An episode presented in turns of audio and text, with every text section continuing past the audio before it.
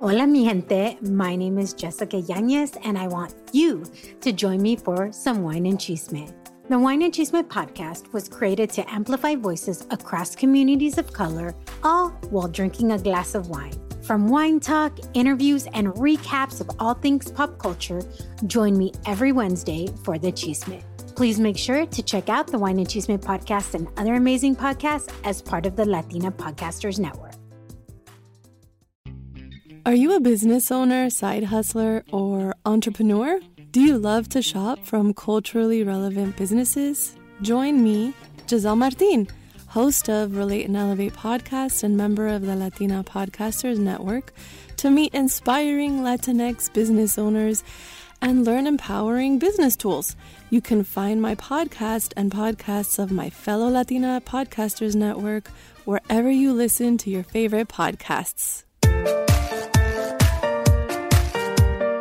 Hey, mamacita, welcome to the Mamas con Ganas podcast. That's mamas as in, hey, mama, y te traemos episodios para que tengas las ganas de motivarte, surgir y triunfar. Don't be a mama con drama, let's be mamas con ganas. I'm your host, Valentina Izara.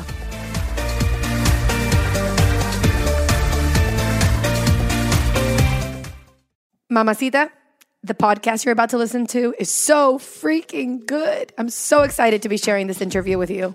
On today's episode of the Mamas con Ganas podcast, we're talking to Aniela McGuinness, actress and improv comedy teacher. She also happens to be a two-time cancer graduate, right? You say graduate, Aniela. You don't Yeah, say but I survivor. now, I now can say survivor. Uh, You can now say survivor? My views on cancer have like so changed and adjusted, and I one day it's this, another day it's that. there you go. I you adjust. So I brought Aniela to our show. She's a dear friend of mine. We met, we met what in 2015, 16? No, I think you- we met before I had cancer. The- right? On the year that you were doing the elective surgery. Okay, yes. So we met 2014, and that was the same year that I got diagnosed. Yeah. So we met in in March, and we actually, but we didn't meet like that. We met online. Remember? We were both, Yes. we were both doing um, a business course for actors. And I happened to ask a question and say, My name is Valentina from Miami. and then Aniela was stalking the Valentina actresses in Miami on Facebook. And yeah, most of the people participating in that program were from LA. You reached out and then we connected immediately because we both are we love to read books on self-improvement. right? Am I wrong? Oh gosh, we we need help. We we are self help junkies. yes, we're self-help junkies. What you know, what the audience doesn't know is that Aniela, and you might not know this either, you're somebody that although I don't talk to you very often, we see each other once in a while because our Mhm. lives sort of seem to interlap as actors and stuff. Um, you've taught me so much. Like I can't even begin. I, mean, I might get teary eyed. I can't even begin to explain to you like like the impact you've had in my life. Although our journeys have been so different. And I wanted to bring you on to the podcast because, and I'm very emotional today. I already told you before we started recording that um you know i wanted to do a, a month on like overcoming fear and like fear because i feel like fear is something that we all face and it comes in different waves in our lives in Mhm. many different forms and it's also october is uh, breast cancer awareness month Yes. so when I started looking at, okay, this is the topics that I want to talk about, I was like, oh my God, Aniela, I have to bring in Aniela because, yeah, I've learned so much from your journey. Um, when we met, I think your mother had passed away, what, like a year beforehand, something like that, a year and a half. Just barely a year, bare, like barely a year. My mom had passed away from ovarian cancer. So my mom had had cancer, and I used improv comedy to actually help cope with that that loss and being there on her deathbed and witnessing and being a part of that long, very difficult journey. It was a long road because um, she, you were 22, right, when she was diagnosed. hmm Yeah, she was diag. I just gotten out of college. I remember. I remember the moment she actually told me, which seems like I remember that moment. You you remember those moments. Um, and I had a broken ankle, and I was going. To, I had won tickets from Deco Drive to go to Paris Hilton's record release party at a club in Miami. and I was gonna go with my cast on. Like I was like, what else? Um, this is gonna be fun. I can wear a mini skirt, and I had to go down to Miami Beach to get the tickets. And I keep in mind, I'm not like a Paris Hilton fan, but I was like, let me live outside of my comfort zone. And so we were getting ready to go do that that night, and my mother and father, my stepdad, stopped by to tell me that my mom had been diagnosed with ovarian cancer and she was going into surgery that week. And I remember just kind of like the shock. Um, and I did not go to Paris Hilton's thing that night. Like I didn't, we ended up giving the tickets to somebody else because that would have been real weird. But it was like the juxtaposition of like one moment within 10 minutes, I went from being like, I'm going to go see Paris Hilton to my mother has cancer. Wow. And just that instantaneous, like your life changes. Uh, and I have found that multiple times. I remember when I got the call that I was diagnosed with cancer a year later. Yeah, uh, so after my mom passed. Now I so, remember yeah. also one of the things that you told me uh, when we were talking that year that I met you, like a, like you said, a barely a year after your mom passed. That one of the things that had really helped you was doing like a silent retreat for ten days. Mm-hmm. Yeah. so my, my mom was diagnosed at when I was 22, and then she lived for I mean, I, I got to my 30th birthday and my mom was still alive, which was amazing. Uh, and so I decided that for my 30th birthday, I wanted to spend it in silent meditation. And there was a place up in Massachusetts that I was going to, but then I was like, I'm going to go do this. I, I heard about it from Oprah. Um, We're both Oprah lovers. That, that's also. Oh, God.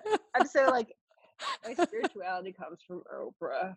Uh, but she had she had this spirituality podcast years upon years ago before like all the soul series stuff. And she had mentioned vipassana meditation and she had somebody on talking about how they brought into prisons and I, I was probably 23 like my mom had just been diagnosed.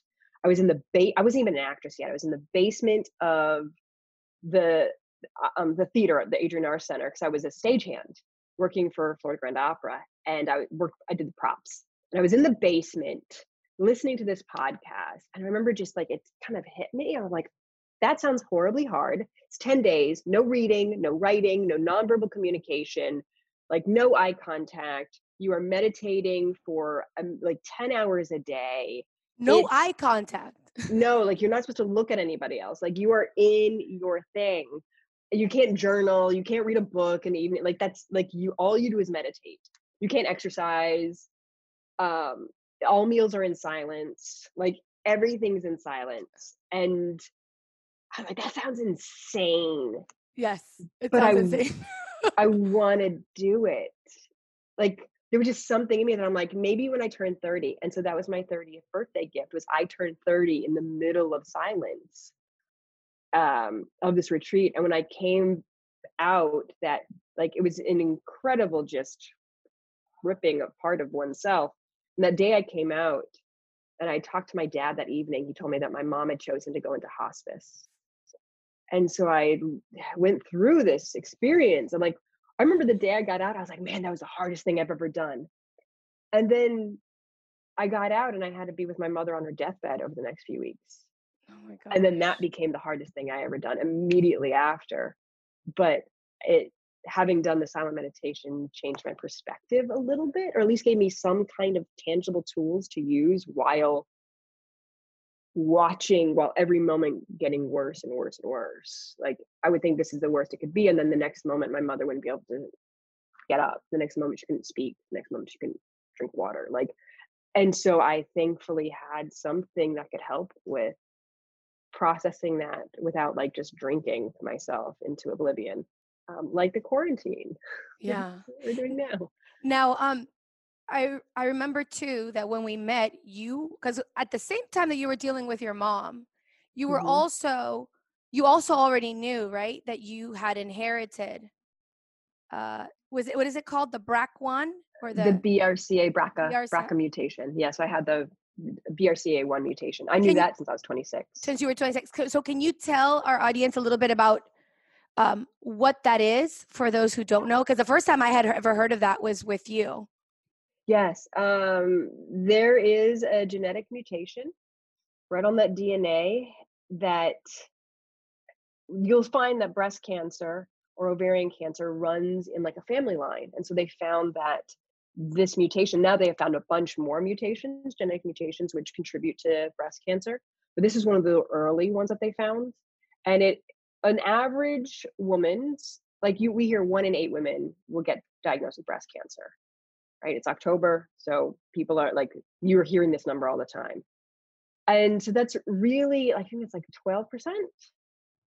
Um, it, with the BRCA mutation, I had an 80% chance that I would get breast cancer before I turned 70. So from 12% for the normal population, my risk was 80%. For ovarian cancer, the general population's risk of ovarian cancer is like one point, like it's like like two percent. It's like super small. It's minimal. Ovarian cancer is really rare, and my risk was a 50% chance of getting ovarian cancer. And so that meant because I knew so early, I was able to and it's a question of like do you want to know or do you not want to know? Like that's a genuine question because once you know what are you going to do about it? Your options are So some people opt tested. not to know. Some people opt to literally Yeah. not know. Yes, some Wow. people rather not know, or because it, it it's a heavy thing to know that you might get cancer. Um, because once you know it, you can't unknow it. Like you can't not know that. I well, there was a definite part of me that had my head in the sand about it, where I thought I wasn't going to get cancer. Like I genuinely didn't think I was going to get cancer. I was like, I'm real special. Like I'm so special. Uh, there's no way I'm going to get cancer. Like, That's was I think that's how we all are. We're like, that doesn't that's not gonna happen to me. It's not gonna happen to me. like I know genetically. So I didn't think it was gonna happen to me, but I went through the protocol of I, every six months I would get a mammogram done or and then an MRI. So it was like teeter off, like mammogram, MRI, and I would get a vaginal ultrasound every six months. So I, every six months this would go down since I was 26 Wow. and I I would show up and I would do them, but I definitely had my head in the sand of being like, "Well, it's not gonna be me though.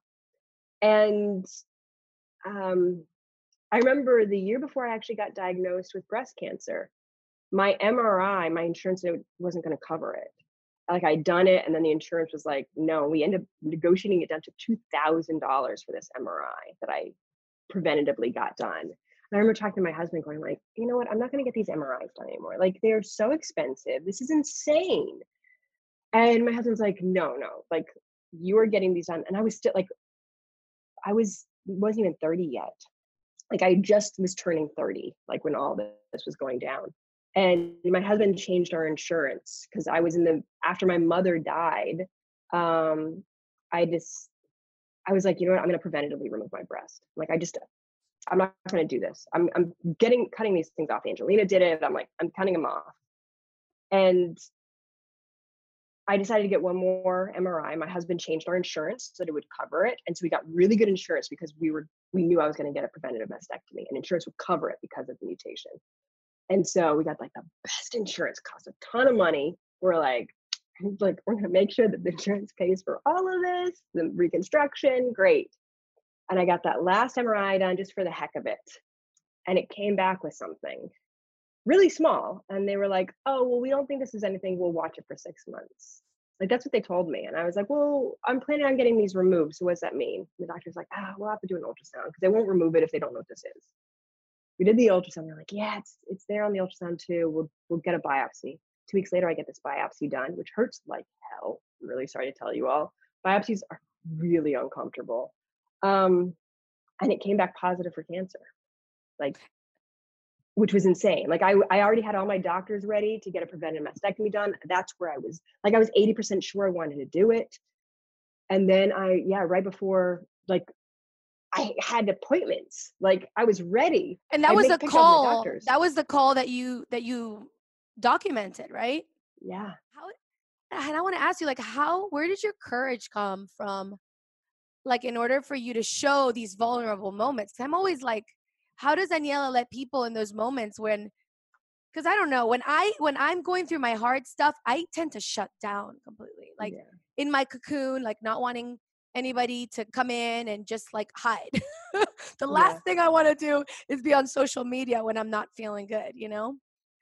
I think that's actually a really great question. Um, and in case anybody didn't understand, I recorded the phone call being told I had cancer and then posted it to the internet. So if you're kind of wondering like what we're talking Thank about, you, yeah. that's that's what I did, which seems insane.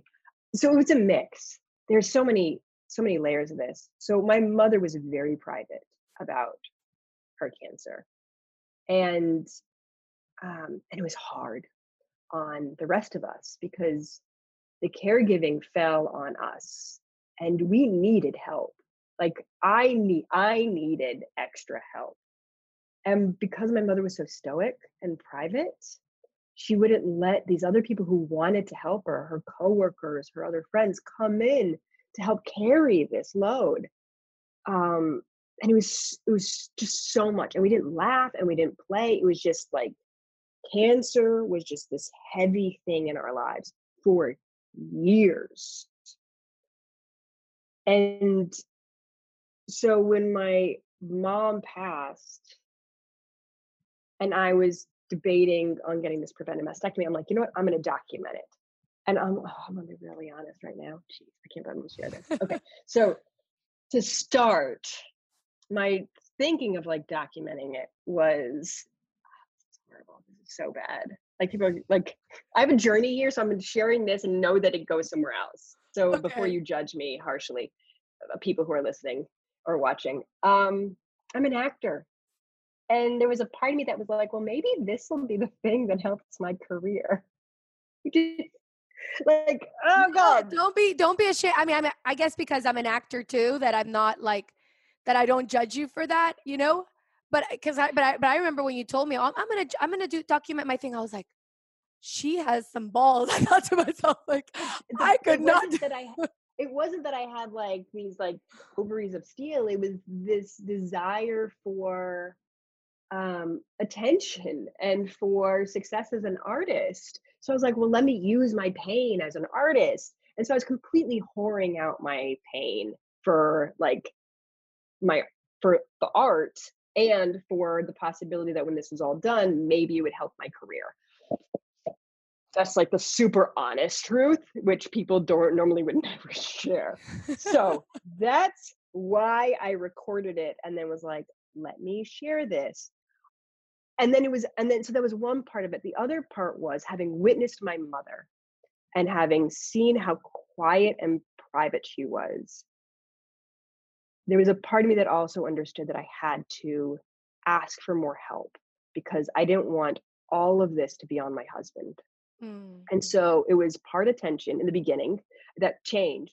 So that wanting attention morphed into realizing that I needed help.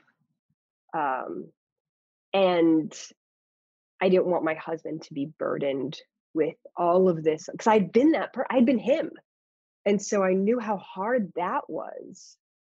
Um, um but it's inter- it's it's so interesting because i've had cancer twice now and so i've done it two different ways and i watched my mother have cancer and so i've experienced cancer in three different ways now where i it's like horrible but i've been able to try on like so there's the stoic don't share it don't like like only keep it very insulated, which I understand. I get. I went the immediate opposite way for my own. I yelled it from the rooftop. I was super loud about it. I shared so much of it. I would do dance parties and all this stuff, and people were amazing. I got so much help that I really needed emotionally. Of different people would bring me to chemo every week, and we would dance. And because I would put out these dance party videos of me dancing in chemo, more people would call up and be like, "Hey, can I bring you to chemo?" So I always had somebody to bring me to chemo, which kept my spirits up. So I looked forward to chemo, which was a weird kind of like, I liked chemo because people would play and come with me. And it was like fun. When I had like, and so it was just, I went all in. I was like, and then after I had cancer, I created Cancer Grad with my friend Nora, which was like reframing it and and I gave up acting and I went all into that. And I realized I just lost myself. I became the cancer lady. Like everything became cancer. Um, and um, two years ago now, I ended up I'd given up cancer grad. I'd gone back to acting. I was like, you know what? I want to find me again. Like, who am I after all this? It's just something I did. I am not somebody like it's like I am not like breast cancer did not make who I was. And I felt for a while that I was only interesting because I had cancer. Like, that was the most interesting thing about me. And I was like, no, I need to let go of that. It was just so heavy and it had become my identity. And so I was starting back up and living again. And uh, I had a little thing on my nose that I got checked out by my dermatologist. For those of you who are listening on the podcast, I am very pale, redhead who lives in South Florida. So I am just a prime candidate for skin cancer. And I had had this spot seven years prior. We they cut it out. I got Mohs done, but I picked the doctor off my like insurance list. I never checked who they were. Like I just didn't know these things. Like it was like, yeah, sure, a doctor's a doctor so all of a sudden um, i had this bump where the scar was and i was teaching an improv class for gilda's club which is a cancer organization to teach cancer patients improv. So i, I still do this today actually on zoom now yes and i saw that. of, you did like a saturday night live uh... we have so much fun. That's we have so, so cool. much fun.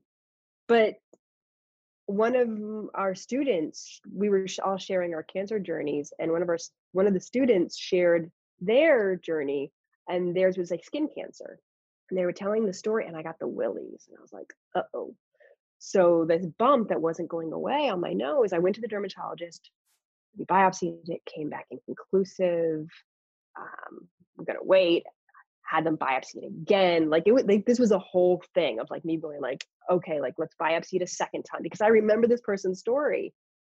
I was like, can we just go straight to Mohs? I just like I'm an actor. I have this huge chunk taken out of my nose. I'm thinking like, oh my god, like my looks. Like, what am I gonna do? I have this hole in like just like this, and it was like a little hole. I look back, I'm like, that was nothing. So we end up, I end up going to this really great Mohs doctor. So Mohs is where they take slice by slice of your skin. They look at it under a microscope. You're awake the entire time, and they stop cutting once they don't see cancer anymore. So this is how they deal with them. Like this was a basal cell carcinoma. This wasn't um, uh, like malignant, horrible cancer, but it was still like they have to cut it out. They, this is how they do it. They have to cut it out for basal cell. Well, I'm sitting there. I'm supposed to be leaving for Paris to meet a friend in 11 days. I have a video shoot in three days. And I'm thinking this is going to be nothing. I'm like, you already took the ball out during that biopsy. This is going to be nothing, whatever. They, um, they start cutting and they realize that half of my nose is cancer. And so they, by the end, I go in six times, awake the whole time, all day. By the end of the Mohs session, I have lost half of my nose it's like the entire like nostril was gone on my right side. Before I forget, I wanted to let you know that I have a free gift for all my listeners. It's a free abundance guided meditation that I created especially for you. It's the meditation that I use on a daily basis. It will help you bust through money blocks to realign with receiving what you want. There's a lot of power in giving yourself positive suggestions to develop an abundance mindset. And also, there's power in visualizing a compelling future so that you can create new momentum in the direction that you wish your life to go. So, if you want to attract more abundance in your life, go to mamasconganas.com forward slash abundant. Um, and it was, again, it was one of those like when my mom showed up to tell me she had cancer, I started that day thinking one thing, and by the end of it, everything had changed again.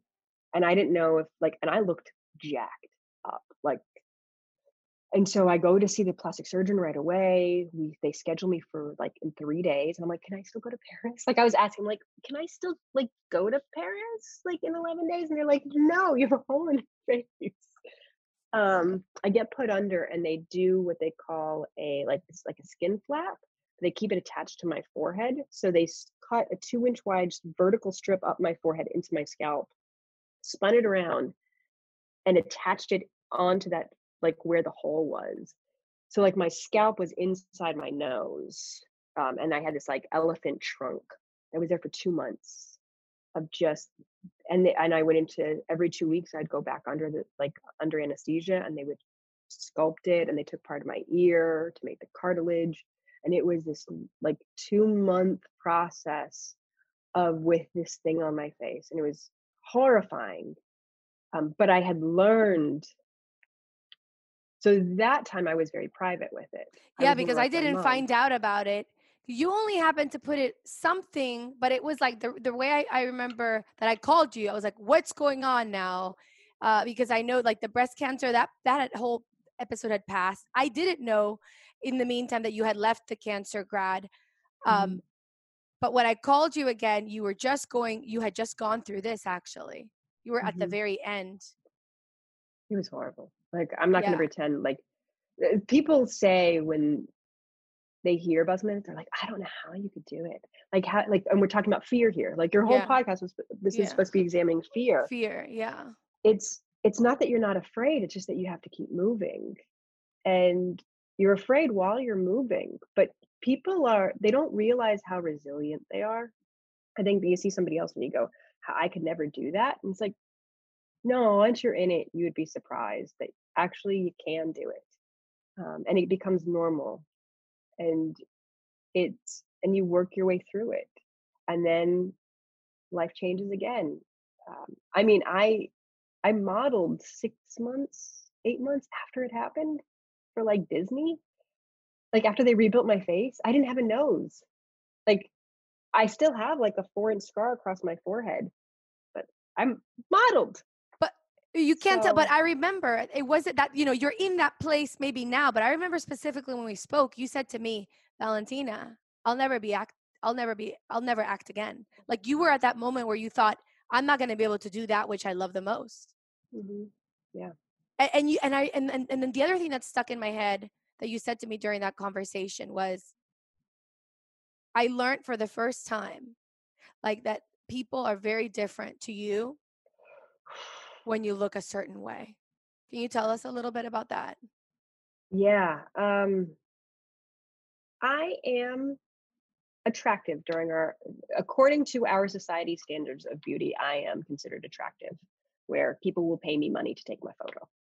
So there is that. And I have walked through life like that and, and not realizing the impact like the privilege that came with that like i just didn't know i thought because i was so nice like i really worked on being kind and nice that that's why people interacted with me very nice and kind back was i thought because that's what I, the energy i'm putting out that's you know we're ta- that's the energy we're giving it's bullshit. Like come to I I was still nice. I was still my normal self. And when I had this thing across my face, people wouldn't talk to me. Or if they would out in public, they would ask, like, what happened? What's going on with your face? What's behind that bandage? People wouldn't make eye contact with me.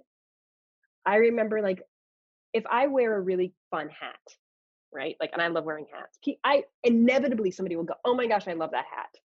I had this bright red, crazy hat that I was like, it was like a neon sign where I'm just like trying to be like, please say nice hat. And nobody would speak to me. I remember, oh, and it got to the point where I wouldn't even open my front door if like, like I, I wouldn't even like want to order food and have to answer the door. Like I told my neighbor, I'm like, I'm gonna send this to your house if you just bring it over to me. Um, because I the UPS guy, like rang the doorbell. I had to sign something. I opened the door and he looks up at me. He's like, What happened to your face?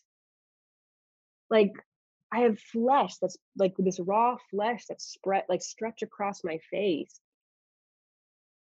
And I, I, it, the, our society drove me indoors. Um, but what I had, in a weird way, I had thankfully been through cancer now twice in essence with my mom and then mine. And so I knew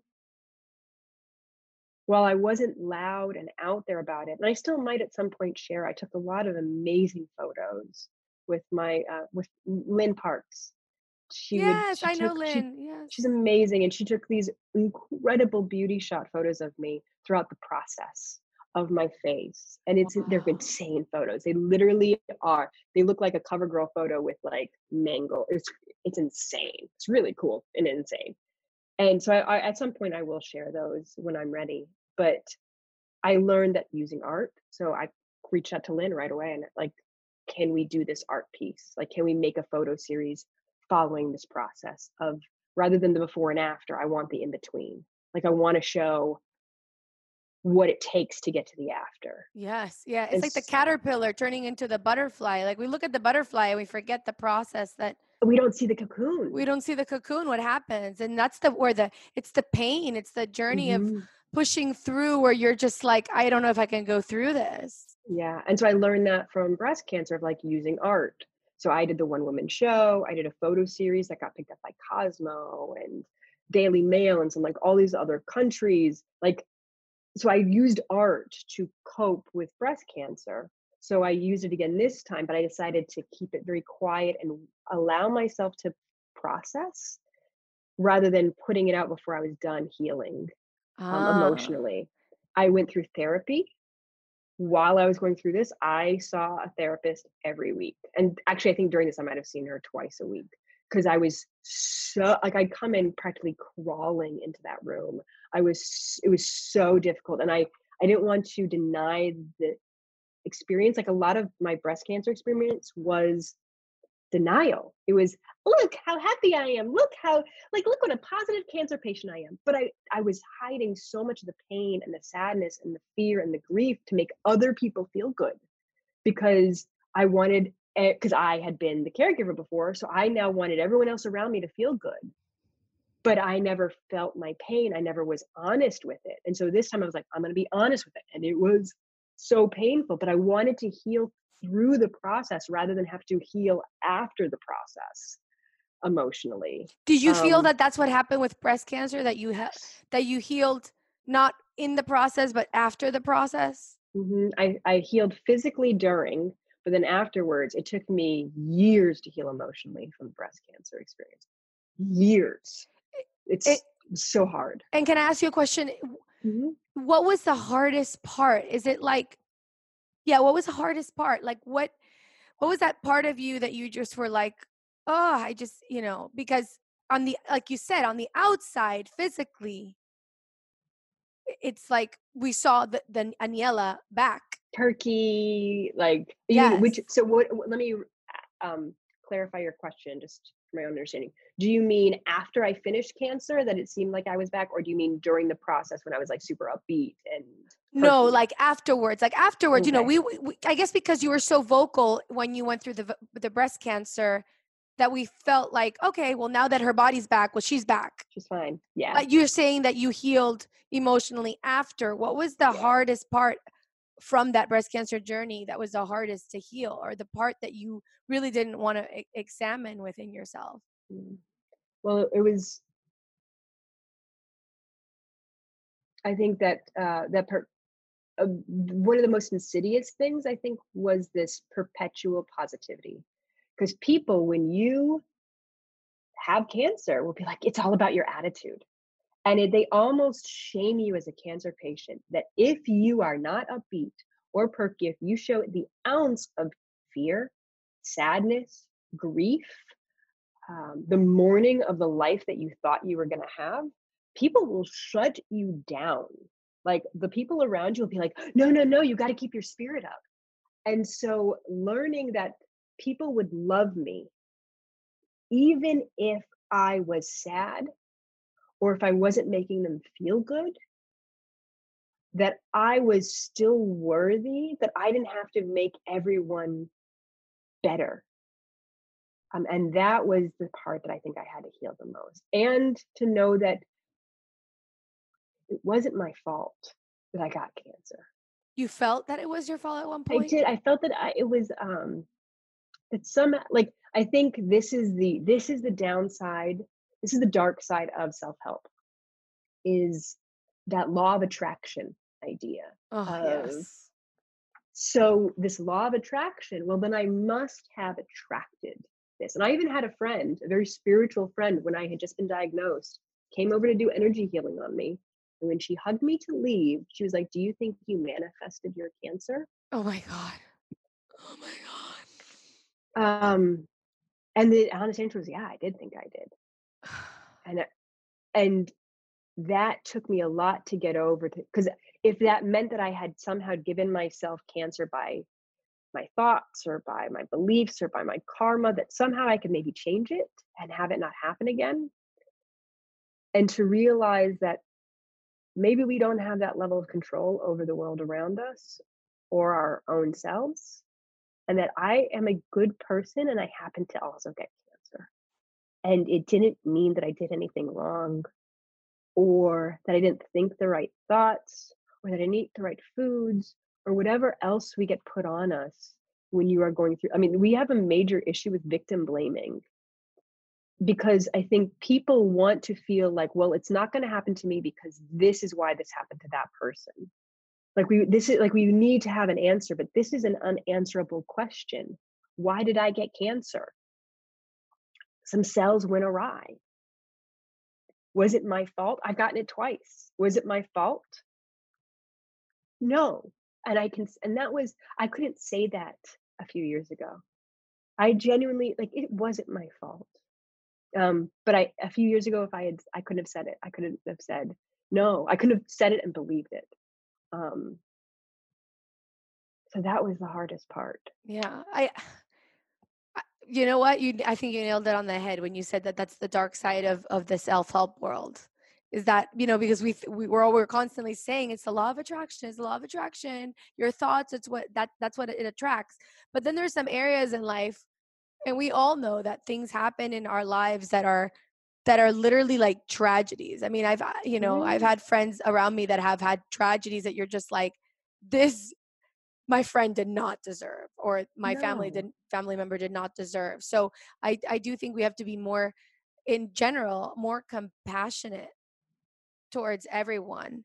You know there's also a fine line because i remember when i was going through my whole divorce journey and i was like I, I did the only thing I wanted to talk about was that. Did that happen to you with mm. cancer? It's like, but people yeah. didn't want to hear about it. People didn't want to hear yes. about my divorce. But it's the only oh. thing you oh. want to talk about because you feel so you're just like ready to explode, and it's and it's so inca- you're so encapsulated in that. And you're processing it, and we need to process things by sometimes saying them out loud and feeling them bounce off. Yes, a hundred percent. I am absolutely with you. And people shy away from discomfort and they don't know what to say and they're and so they change the subject. Um, i found that i didn't see people's reactions to it so i would just dump it on them. My husband thought i was doing it on purpose where people would get like really uncomfortable and i would just like force them into discomfort. But what actually was happening was i was disconnecting so much that i could not see them. I was just vomiting this stuff yes. out and i could not see their reactions and i was just like forcing it down their throats of like we're going to talk about cancer now I can actually see, like I can read the room finally, where I'm like, oh, they don't want to talk about this. That's okay. Um, but this is another benefit, another teacher, another lesson I learned from cancer. Like some people are like sidewalks where it rains and they can hold a puddle, right? That's it. And then those of us who have had crap happen in our lives, it's like a sinkhole for Floridians, we know what sinkholes are. It, the ground opens up below the sidewalk and it is a cavernous space. And while you're going through this, it's filled with water and you can't handle anymore. But once you finish and it drains, what happens is when somebody else is also going through trauma, we can sit in it. And when somebody is going through something, I, I invite, let's talk about it. And I will just sit here and feel your pain with you because I can I can fit so much more pain in me now. And it, I can, uh, I don't have to change you. I know I don't have to fix it, but I can allow it to be because I have that space from my own experience. And that's something that compassion and understanding that cancer has given me as well of like, yeah, let's have uncomfortable conversations and sit in them.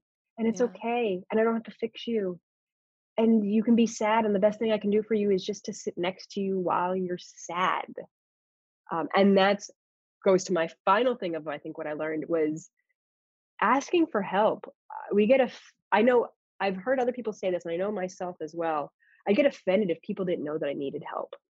But I never would ask for it. I wouldn't actually specifically say, "Hey, I need this." But I would certain people I thought that I just thought that they should have known like that they were my best friends they should have known I needed them more. But if you don't say anything, they don't know how to help you and they don't know that you need help because a lot of us on the outside show this facade and so when i was diagnosed when i had half my nose cut off the second time on my drive home i immediately called a few of my friends and i was like i need a slumber party this is what just happened i have half a nose i'm going to surgeries i need you ladies to come over and have a slumber party after my surgery and i i like this is what i need and then another friend, we were supposed to have a date night. And she, I told her, I'm like, I just need you to sit next to me and hold my hand while we watch a movie on my couch. And she did that. And I have an amazing husband too. But again, I tried to not put all of my emotional healing and process on him because he's also dealing with this. Yeah. So I try to spread it out onto friends a bit more. But if we don't ask, like I and I still would struggle with it. I'd talk to my therapist where I'm like, I want to go get a smoothie, but I don't want to show up to the smoothie place with this on my face because people look at me weird. And she's like, why are you undervaluing your emotional health?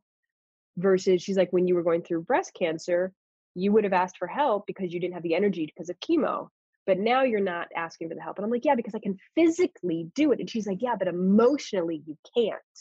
She's and so she put me on house arrest. She's like, you're not allowed out of your house. You need to ask your friends and family members to go pick you up a smoothie.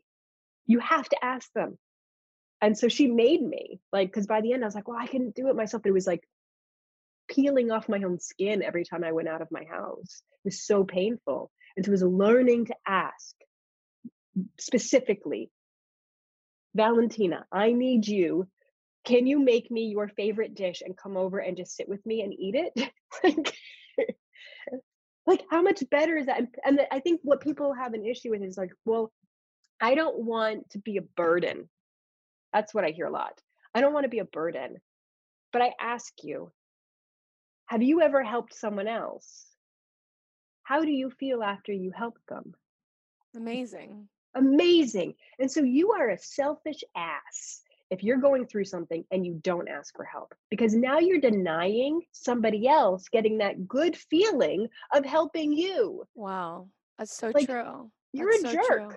You're not being stoic. You're a jerk and selfish. I, I think one of the hardest parts about asking for help is that you feel like incapable or you feel like you i don't know you it's like you almost feel it's like you're trying to avoid the fact that you kind of feel sorry for yourself. Like you're saying like you said we have a big problem with feeling like the victim. And in reality i do i think there's a fine line because with that and also staying the victim for the rest of your life or always seeing yourself as the victim because i feel like that can also be a trap that if you get stuck in and you're ne- you never become the victor or you never push through because in your in your in, in your story it's very clear that you're not that but sometimes we need to understand that yes we're going through the we're going through you know we're victims at this moment we need help i need your help but yeah. I think you know what I'm saying. Like there's two I lines. Do. Then there's I other people who live in the victim. Absolutely, and they're a pain in the ass. And then I don't want to help them because they're annoying. like let's be honest. So it's this it's this weird line. Okay, so now I want to dive into that just a smidge more because I think also if you're asking for help, you need to understand that people have the right to say no. And I think that's the scary part is asking for help and then having someone say no and taking it personally. Taking it, yes yes. It might not be personal. They might ha- like legitimately have something else going on, or they are their sinkhole is full as well, and they can't fit any more in in this moment.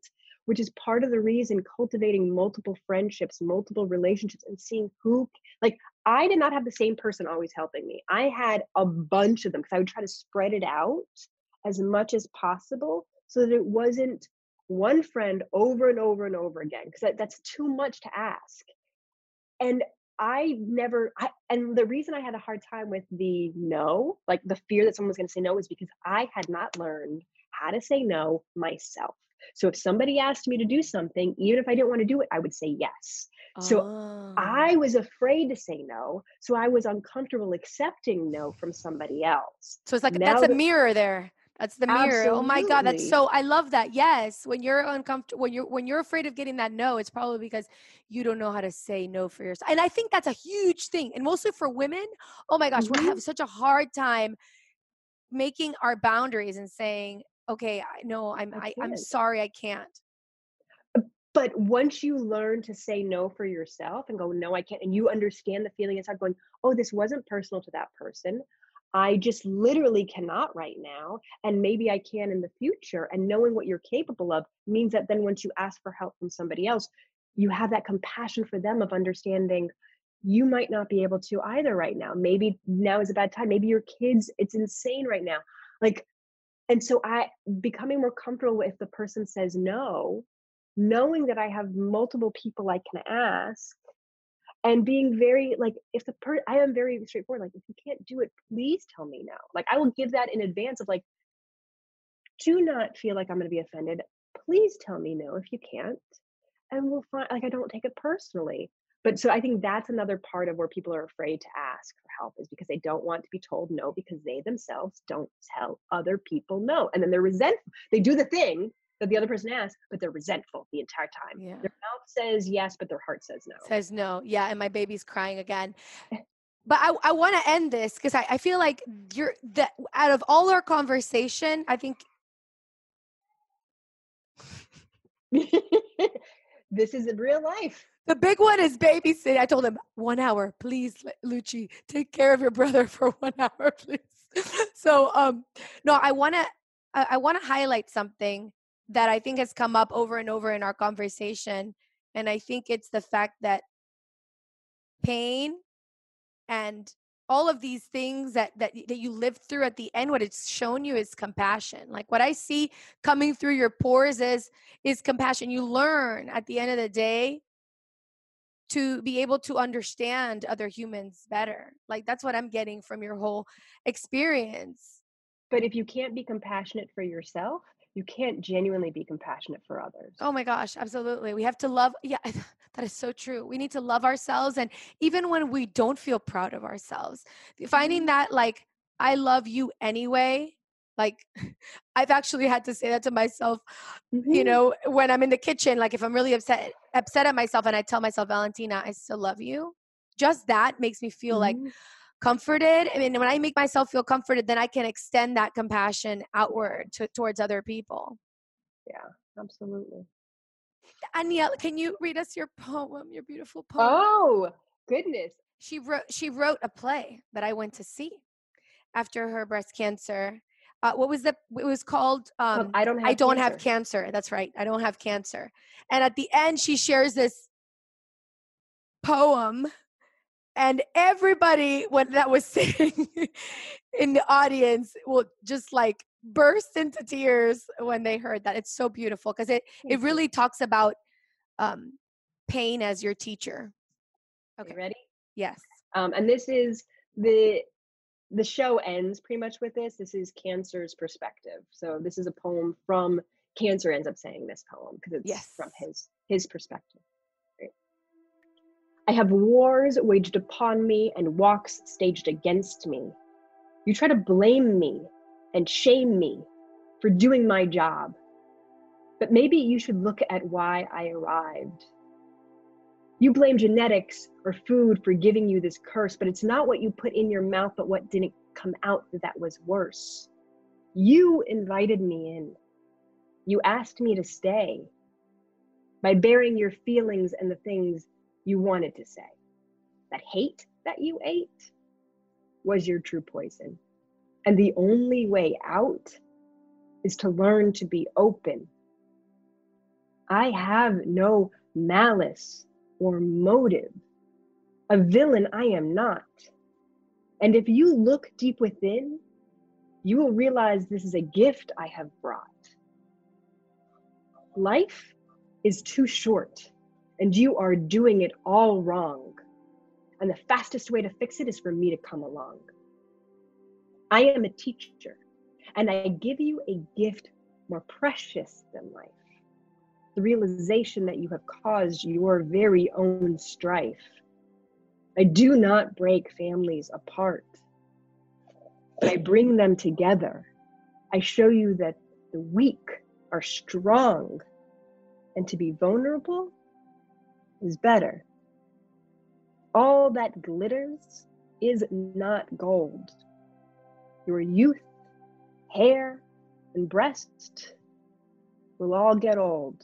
You have put value in an asset with diminishing returns, and I will make sure that all of it burns. And out of the ashes, true beauty will grow. And love is the only word you will need to know. And I pray that one day you will truly forgive, because that will be the moment you begin to live. Oh my gosh. Ah. it's gorgeous. So beautiful. Thank you, Aniela. Thank you. I, we could Thank sit you. here and talk for hours. We I could, know. but like honestly, what a blessing. What a blessing. Thank you Thank for you. inviting me on. And uh, rest of the breast cancer awareness month. Hey, uh, ladies, go feel yourself up. Go check those boobs. remind your friends to do it too. well, we, yeah, what we did talk about is how you you you talk you use laughter to go through everything. And I think that's beautiful because we all need a little bit of that, smiles and laughter and yes. Life can suck and you can still laugh at it. Exactly. We all know that right now. Come on, quarantine. yes. Pandemic, Quarantine. economic crisis. Yes. Thank you, girl. All right. To share your thoughts and comments on this episode, go to mamasconganas.com forward slash 54. And if you enjoyed listening to this as much as I enjoyed sharing it with you, make sure to share with all your amigas. It's Valentina. Espero te gustó este episodio de nuestro podcast. If you liked it, or if any of our content has inspired you in any way, I'd be ever so grateful if you showed some amorcito by reviewing us on iTunes or wherever you listen to us. Every single review will help us reach more mamacitas so they can live their life con muchas ganas. It's because of you, our listeners, that we're able to create contenido para otras latinas. Un millón de gracias por suscribirte, escuchar y compartir nuestro podcast. Si tienen preguntas, comentarios y más, pueden visitar nuestra página web mamasconganas.com or follow us on social media at mamasconganas. You can also write me directly at info at mamasconganas.com. Hasta la próxima, es Valentina recordándote, don't be a mama con drama. Mm-mm. Let's be mamas con ganas. Besitos.